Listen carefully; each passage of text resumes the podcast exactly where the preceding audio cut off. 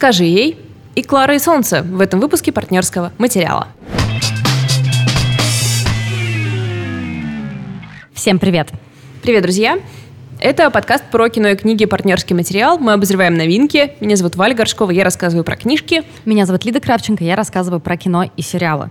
И, насколько я понимаю, сегодня мы начнем с большого спецвыпуска, да, потому что я посчитала, что «Клара и солнце» — это супер событие. Выход романа, нового романа Кадзоу и Сигура, первого после получения Нобелевской премии, это огромное-огромное событие. Он мне очень-очень-очень сильно понравился.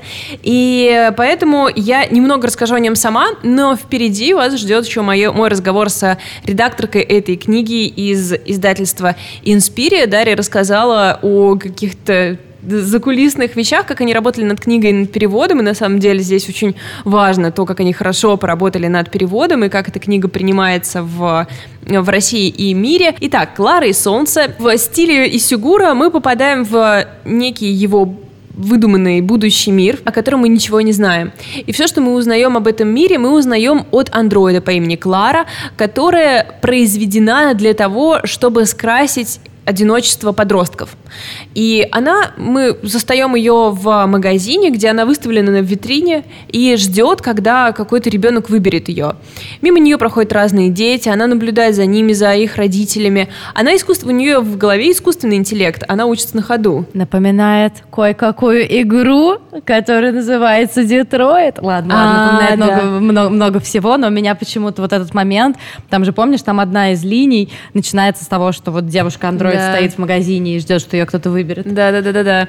Ну, на самом деле много чего напоминает. Например, сцена с тем, как они выставлены на вит- в витрине. Если вы читали а, подземную железную дорогу, там есть момент, это про рабство книга, где вроде как освобожденные из рабства люди нанимаются на работу в музей, и там они изображают рабов в витрине живых как бы рабов, ну то есть, вернее, живые экспонаты, и люди просто приходят и смотрят на них, как они весь день в витрине что-то делают. Ты, кстати, не посмотрела сериал? Я собираюсь, это мой план на ближайшее время. Клару выбирает девушка по имени Джози, и мы скоро понимаем, что Джози довольно сильно больна. Мы никогда не узнаем подробностей, но мы разберемся в кое-каких деталях. Я не буду ничего больше вам говорить здесь про, про этот мир, потому что Клара либо не знает про него ничего, а ей также и без разницы, потому что ее главная цель — это служение Джози и ее семье. Ее главная задача сделать этого ребенка, э, ну, счастливым и не одиноким. И Исигура нам тут предлагает подумать на тему, в общем-то, и одиночества, почему мы должны обязательно с ним бороться, и почему мы выбираем иногда очень странные способы побороть одиночество, хотя мы могли бы пойти по какому-то довольно простому пути, например, быть рядом с людьми, которые и так рядом с нами уже есть. Но это слишком простой путь, зачем человечеству идти по нему? Ведь мы лучше изобретем кучу всякого говна, который потом обернется против нас такие как войны, пандемии, да, или вот такого рода андроиды. А, здесь не будет того, что ты ожидаешь от романа с андроидом. Не будет освобождения роботов, не будет восстания роботов. Здесь будут темы, которые уже поднимались в «Не отпускай меня». Что делает человек человеком? Делает ли человек человеком любовь? Должны ли мы выбрать, спасти или как-то отдельно ценить человека, у которого в жизни есть любовь, или человека, у которого в жизни этой любви нет? И кто на эту любовь способен? Здесь персонажи делают очень странные иногда выборы, но из-за того, что мы смотрим на них через Клару, которая никак никак это не оценивает, это очень свежий, необычный взгляд. И, конечно, надо отметить невероятно классный язык, который Исигура выбрал, потому что Клара не говорит так, как обычные люди. То есть у нее некоторые вещи слишком технические. То есть она, например, не говорит там большая комната или зал, mm-hmm. она говорит открытая планировка. Mm-hmm. То есть она выбирает какие-то словечки, которые просто в нее как-то загружены случайным образом. Каких-то деталей она не знает, каких-то очевидных деталей она иногда не знает, и она пытается их понять. Но многих, э, многих смущает э, то, как Клара, там, например, плохо передвигается, или, например, не знает каких-то базовых вещей о том, как устроен мир. Но, во-первых, мы очень быстро понимаем, что Клара не идеальный андроид, то есть она там, типа, старая версия. Mm-hmm. Также мы скоро понимаем, что, в принципе, вся идея с этими андроидами не всем нравится. Mm-hmm. Ну и, э, кроме того, Исигур, конечно, оставляет очень много допущений для нас. И то, что нам кажется Кларом, возможно, там, типа, Клара не знает, как работает Солнце. А потом ты такой думаешь, а может быть, мы не знаем, как работает Солнце. Может быть, просто мы не в курсе. Ну, знаешь, всякое таком духе. В общем, конечно, это не «Не отпускай меня». Это не остаток дня. Это все-таки... Э, здесь не будет каких-то невероятных твистов и поворотов. Но мне кажется, мудрости Сигура, она все равно разлита по всей этой книге, и я предлагаю сейчас поговорить как раз с Дарьей о том, как эта книга делалась как у человека, который, ну, в нашем подкасте точно огромный просто фанат Исигура, для меня выход этой книги был просто добрым лучом солнечного света. И поэтому мой первый вопрос – он, конечно, скорее может быть ваш профессиональный к вам лично. Каково это вообще было понять, что вы будете выпускать а, книгу Исигура? Как бы, какое у вас лично к нему отношение? Я честно признаюсь, я уже какое-то время работаю с прекрасными авторами, и многие из них а, обладатели каких-то очень престижных премий, букеровских и нобелевских. Я говорю в множественном числе, как будто их много. Каждый раз это, конечно, у меня вызывает какой-то внутренний восторг, внутренний трепет, потому что это авторы, которых я знаю давно, которыми я восхищаюсь давно. Это даже те авторы, которых я проходила в университете на парах. Я думаю, боже мой, и только недавно мне рассказывали, что этот человек э, настолько важный писатель э, постмодернизма, а теперь помогаю людям находить его на полках своих книжных магазинов. Фигура, конечно, тоже была похожая история, потому что я его давно знаю. Я занималась еще в давние свои университетские времена, я занималась исследованием фэнтези и фантастики, поэтому э, у меня были о нем определенные знания как о писателе, как о человеке, которого я уважаю. И был восторг как э, личный, так и профессиональный. Это было очень здорово, невероятно захватывает. А если это не какой-то про производственный секрет, насколько сложно было вообще сократить настолько разницу между выходом книги в оригинале и выходом ее в России? Потому что я, например, начала ее читать на английском в нетерпении.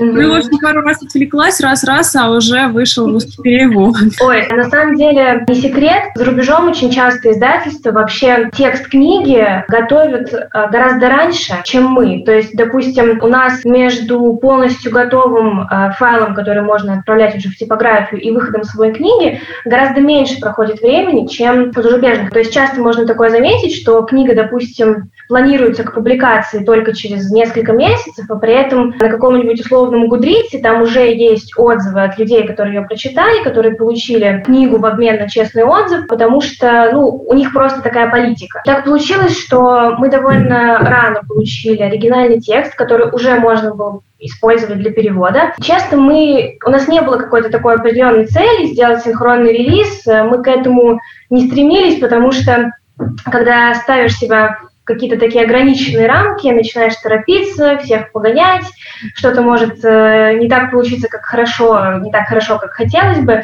А мы, конечно, хотели, чтобы все было идеально. Такая удача, нам на, настолько повезло, что рано у нас уже на руках э, был готовый перевод. Довольно быстро прошла редактура, и мы прикинули, посмотрели и поняли, что у нас достаточно времени. В целом успеваем выпустить книгу на российский рынок прямо вот с таким минимальным разрывом.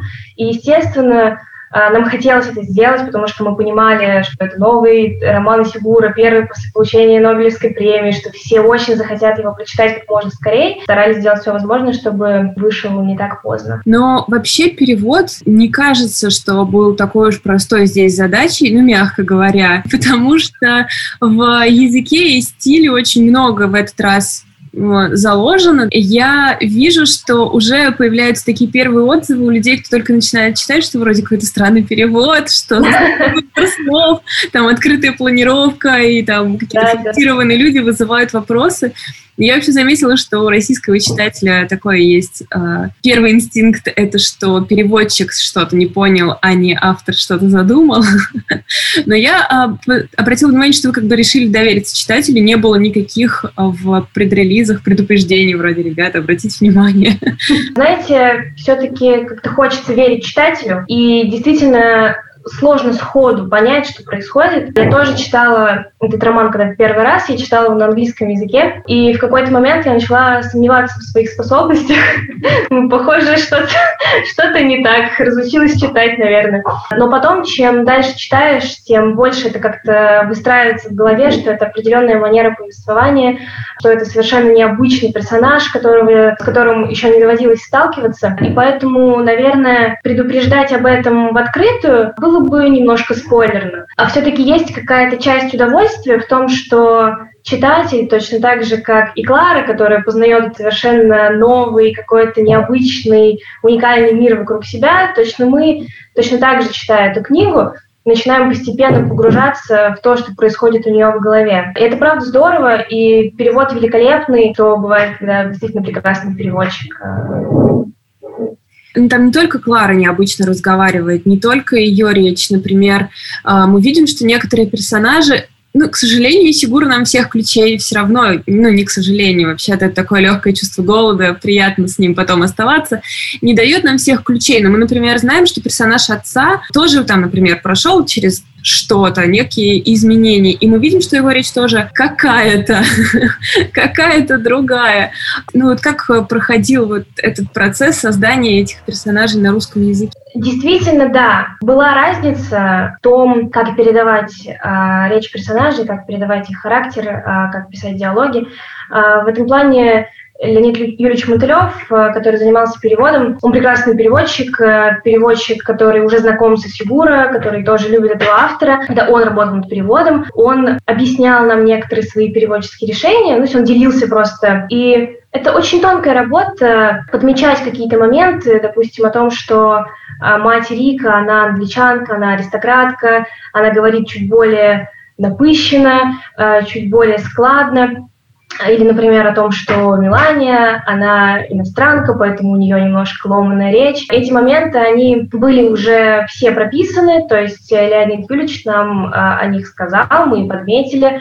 И потом уже, когда шла дальнейшая работа и с редактором, а, и с корректорами, а, мы везде ставили какие-то галочки, какие-то а, записочки, что не нужно ничего править, тут должны быть ошибки, это нормально, это, это характер персонажа, так все должно быть. Вот. Но, конечно, было непросто, очень много еще каких-то вот этих вот словечек, которые Клара использует, э, потому что ей нравится или потому что она не знает правильных э, определений. Ну, наверное, они ей и не нужны как таковые. Это все тоже постепенно трансформировалось, переходило с английского на русский, как-то так, чтобы это было понятно нашему читателю. То есть не просто какой-то не просто транслитерировали и оставили, а тоже как-то адаптировали это так, чтобы оставить нужную атмосферу. Это на самом деле сразу бросилось в глаза из-за того, что я вот так скакала между английским и русским текстом. Я как бы не заметила особого, особой разницы как раз, когда перескочила и перескакивала потом. Mm-hmm. А, потому что у меня английский текст был в телефоне, и в метро как бы проще было в него залезть. И этот вот такой бесшовный переход, это, конечно, очень здорово сделано, особенно учитывая, что вот этот туманность, ну, не туманность, а не недосказанность, это вся э, mm-hmm. но она ты, ну, ты как бы чувствуешь, в каком месте тебе не досказали, и то, что на русском языке это тоже все сохраняется. Вообще успех романа можно как, ну вообще я не знаю, можно ли мерить такими категориями Кадзуо и Сигура, но а, можете ли вы уже сейчас понять какой-то прием, ну я не знаю, наверное, о продажах там, если есть смысл говорить, то можно и так сказать, но вообще насколько теплый прием у книги? Да, мне кажется, роман тепло приняли и на Западе, и у нас. Ну, если судить по продажам, да, допустим, про иностранным продажам, то он сразу стал бестселлером, естественно, там на первых строчках в Амазоне. Он в целом в списке списков к прочтению, потому что все ждали, все надеялись, э, и вот он здесь. Ну а если судить э, ситуации по нашим каким-то продажам, по нашим обсуждениям, то можно видеть, что романы покупают, роман читают много, роман хотят много обсуждать. Очень здорово то, что он понравился не только высшим литературным слоям, а, но понравился, он понравился всем. Я вообще люблю Сигура за то, что он приглянулся широкой аудитории. И каждый может спокойно его читать, потому что в нем есть это вот прекрасное соотношение сюжетности и философии. Ну, у всех есть свой любимый роман Исигура, и у меня это был «Не отпускай меня». Поэтому, конечно, для меня это был просто супер привет и излечение некоторых ран, которые были «Не отпускай меня» много лет назад. А какой у вас? Я бы, пожалуй, тоже сказала, что у меня э, любимый роман «Не отпускай меня», хотя у Сигура очень много классных вещей разноплановых. То есть они во многом объединены какой-то общей философией, какой-то общей мыслью. Но меня, честно, вот как человек э, читателей, как человека, который работает в книжной индустрии, меня просто восхищает его способность жонглировать жанрами абсолютно так, как ему этого хочется. А не просто ради того, чтобы поменять один жанр на другой, а просто потому, что для каждого романа у него есть определенная задумка, определенная мысль, которую он хочет донести читателю. Конечно, если мыслить э, в категории жанров и вспомнить о том, что «Не отпускай меня» — это научная фантастика, хотя я, наверное, бы позанудничала и назвала ее спекулятивной прозой. И, а я вообще очень большой фанат спекулятивной литературы. И мне кажется, что потому что очень много кто любит «Не отпускай меня», очень много кому понравится «Клара и солнце». В ней нет такого радикального какого-то изменения, радикальной смены вектора, как, допустим, если сравнивать «Остаток дня» и «Погребенного великана». Безумно самой понравилась «Клара и солнце», поэтому пришлось прочитать э, несколько раз для себя, для работы. Потом, возможно, еще немножко для себя. Вот. Это хорошая книга, чтобы застрять в долгих перечитываниях. Да, это правда. Я думаю, что у Исигура есть вот это его несколько каких-то тем, и я не думаю, что они вообще разрешимые. Он перекладывает их в разные обстоятельства ну, как бы разрешать их нам, и не похоже, что человечество становится лучше с каждым годом, и, соответственно, каждый его роман все равно приходится к а, актуальному вопросу, потому что мы снова натворили каких-нибудь ужасных дел. Я очень рада, что мне довелось лично вас а, поблагодарить за работу, потому что, честное слово, этот роман стал большой радостью и для меня, и для читателей нашего книжного клуба а, обсуждения не стихают. Мы, мы погрузились в очень много слоев, как это обычно бывает. Очень жарко все это обсуждали. Поэтому спасибо вам, спасибо большое переводчику. И, а, ну да, и Сигур тоже поработал неплохо. Да, есть такое. Не так часто э, удается как-то встретиться лицом к лицу а, с людьми, которые действительно читают эту книгу. То есть ты знаешь, что они есть, их много. Вот. Но все равно очень спасибо. Мне кажется, что после такого набора информации про эту книгу у меня ощущение, что я просто ее читала уже. Да. Вот, я думаю, ну я перейду к чему-то следующему, потому что я все про нее знаю. О, нет, нет, я надеюсь, что вы сможете найти время на нее все-таки. Ты нет. Ну ладно. Я нет. Я память память решила дочитать наконец-то, так что все. Переходим к моей части. Она у меня будет не такая масштабная. Все-таки основная тема у нас сегодня это вот новый роман Исигура. Но тем не менее, если кто-то из вас видел или слушал как э, наш, нашу беседу с Женей Книгогид, который приезжал к нам на открытие библиотеки и э, осчастливила просто нас своим приездом ну, да. и втройне нас осчастливила тем, что она сделала с нами, наверное, наше первое большое интервью о нашем проекте «Партнерский материал» на своем канале. Просто так прорекламировала немножко. А, ссылочка в описании. Ссылочка в описании, да-да-да.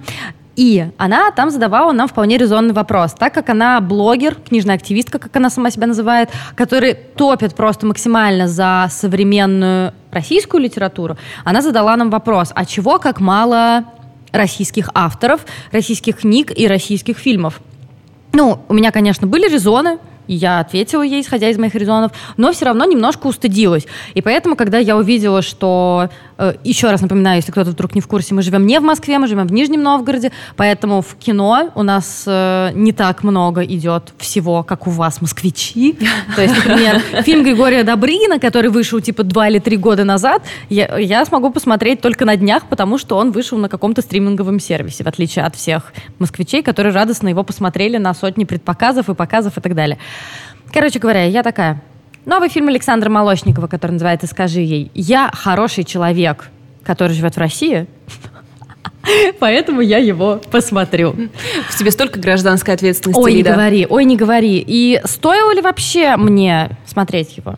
Стоило ли? Давай начнем с цитаты э, непосредственно автора этого фильма, э, Александра Молочникова, которого спрашивали, кому стоит посмотреть, скажи ей. Я процитирую его ответ. Если человека интересует, как ладить с детьми, как вести себя при разводе, как себя чувствуют дети, когда родители при них ссорятся, как быть, когда возникает соблазн свести счеты с супругом или супругой через ребенка, кто столкнулся с этим в детстве, им стоит посмотреть кино. Не потому, что мы хотим объяснить зрителю, как жить, а просто, чтобы посмотреть чужой опыт, довольно драматичный, увидеть фильм о том, как трудно любить кого-то, не любя себя в нем. Очень красиво звучит. Да. Очень красиво звучит. Но недавно у меня была похожая аналогия, и я все равно ее проведу повторяюсь, но тем не менее, когда мы разговаривали с Алексеем Поляриновым про книжку Чарли Кауфмана «Муравечество», мы с ним сошлись к тому, что это абсолютно терапевтическое чтение, ну классно, да, но только вот у нас при этом было ощущение, как в том меме, можно я уже пойду, пожалуйста? И тут совершенно та же история. Александр Молочников занимается своими делами, и у меня только один вопрос. При чем здесь я? Почему я должна была это все смотреть? В чем суть? Это история про мальчика по имени Саша, который снял Александр Молочников.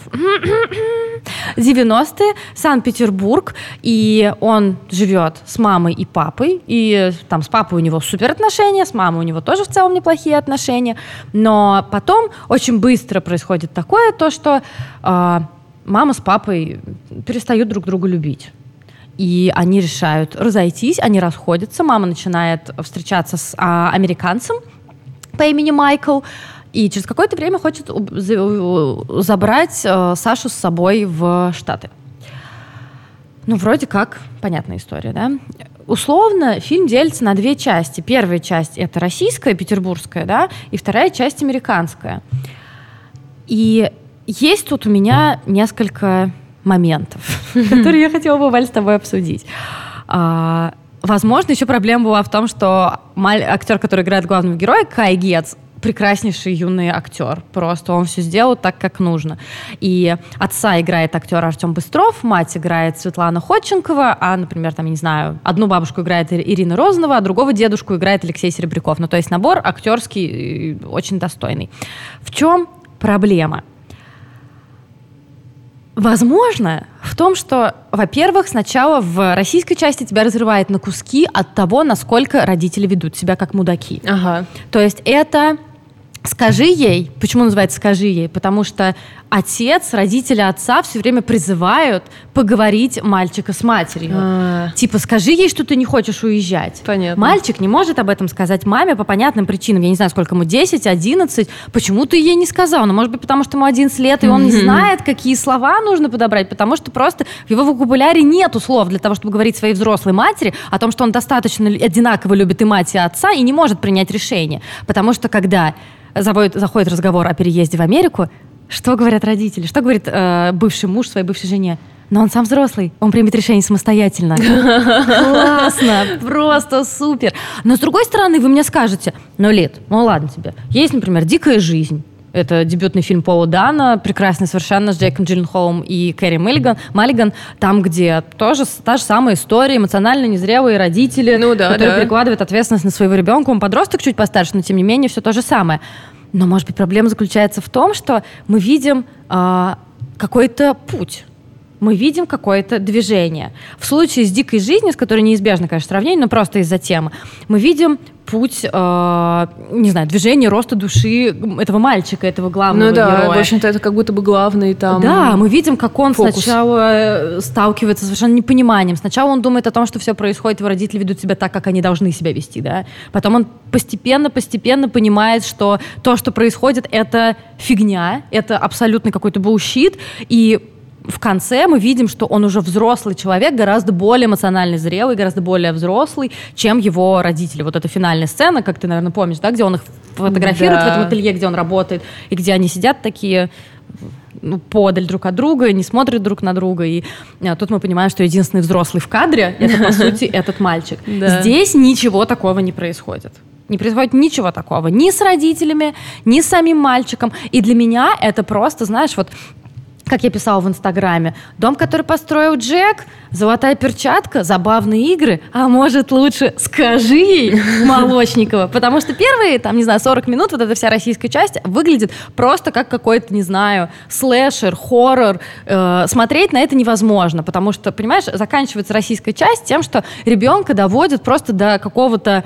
Э, предэпилептического состояния. То есть настолько он от этого всего в такой горячке, он не понимает, его все обвиняют, родители, взрослые и бабушка. А Серебряков играет вот этого деда, которому просто хотелось надавать, который просто обвиняет его, почему ты там наврал нам, почему ты сказал, что тебя не возьмут в Америку, хотя тебя на самом деле возьмут в Америку.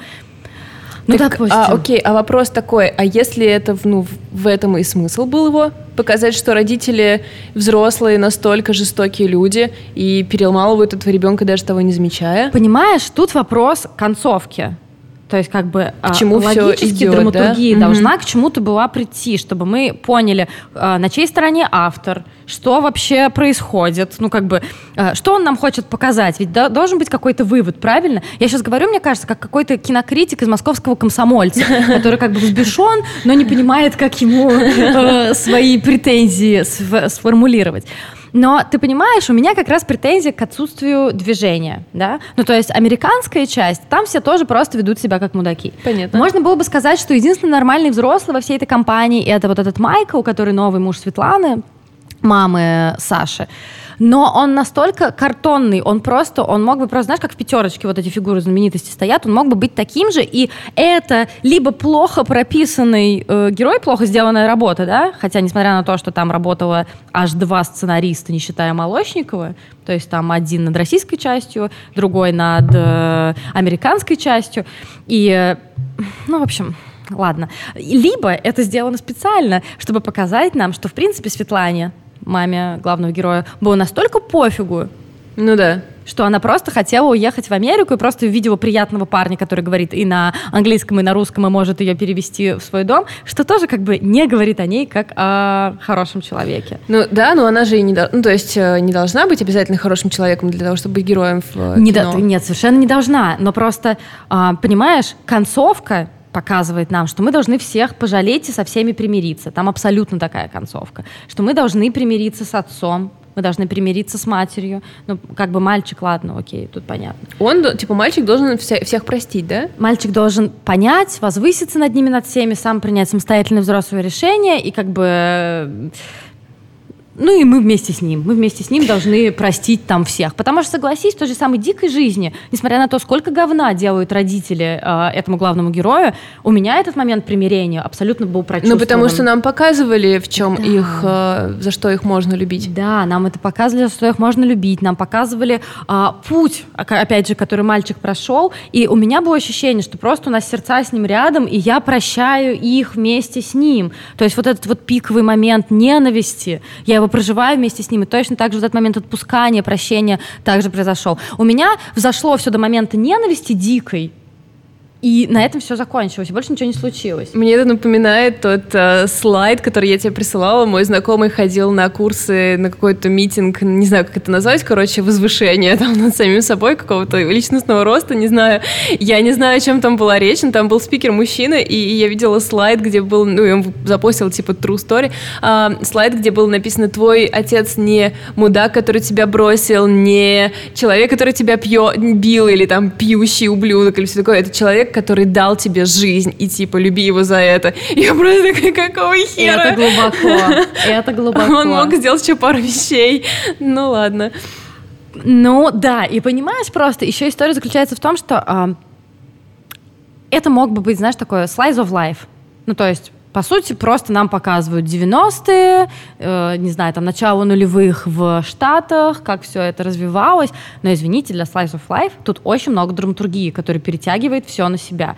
Ну, то есть все эти наши мамблкоры, все, что мы любим, оно все-таки требует менее эм, внятного, что ли, сюжета. сюжета. Давайте вспомним угу. середину 90-х, с которым тоже сравнивают э, «Скажи ей», потому что в какой-то момент мальчик в очень похожем, главный герой в очень похожем худи, катается на скейтборде, и я сразу такая, фух, это... И Джона Хилл такой, Окей, окей. И это тоже очень хороший пример Slice of Life, в котором, согласись, там и есть какие-то сюжетные истории, но все равно нас больше интересует все в целом. Да, нас интересует этот мальчик, нас интересует его семья, нас интересует, что с ним происходит, но при этом он очень встроен в картину времени, в картину пространства, географии, в которой он находится, совершенно мастерски. Тут такого нет. Тут все равно очень такая жесткая, болезненная история, которая перетягивает все внимание на себя. Ну так если же ты перетягиваешь все внимание на себя, так будь нормаль, будь нормальным сценарий. Вас три человека писали. В чем вообще проблема? Я просто, я просто не могу понять. И да, ты можешь мне действительно э, парировать и сказать о том, что, ну, это просто вот такой вот э, хоррор. Ну, типа, да. Это просто такая ситуация. Да. Но иногда бывает недосказанность, которая полезная, да, а тут у меня ощущение, что я чуть-чуть попала на чужую терапию, услышала самое говно и не увидела ничего, как бы никакой вот этой вот сатисфакции, она не произошла. То есть э, я не буду спойлерить там концовку, но там концовка довольно м- мирная, что ли, да, ну то есть какая-то такая смиряющая смиряющая с реальностью, но при этом э, не смиряющая меня с фактом существования этого фильма. Причем у Молочникова, когда спрашивают, это автобиографическое кино, судя по тому, что все понимают, что это автобиографическое кино, такой, это не важно. Это не важно, не важно, важно только художественный замысел. Для меня это было просто, если честно, полтора часа потерянного времени, в котором, знаешь, это как будто тебя вот так вот завели, но обратно не развели. не, не было вот этого момента какого-то облегчения, когда ты можешь эмоционально себя все это стряхнуть. А, я пытаюсь, продолжаю пытаться любить русское кино. Это я продолжаю. Путь, это путь, это, это драматургия. Путь самурая. Это путь самурая, который я веду, но Александр Молочников в этом мне не помогает. Никаким образом. На этом все. Мы просто резко прервем этот подкаст. И Валя пойдет утешать меня. И я буду утешать Лидочку. Да. Всем спасибо. Спасибо. Пока.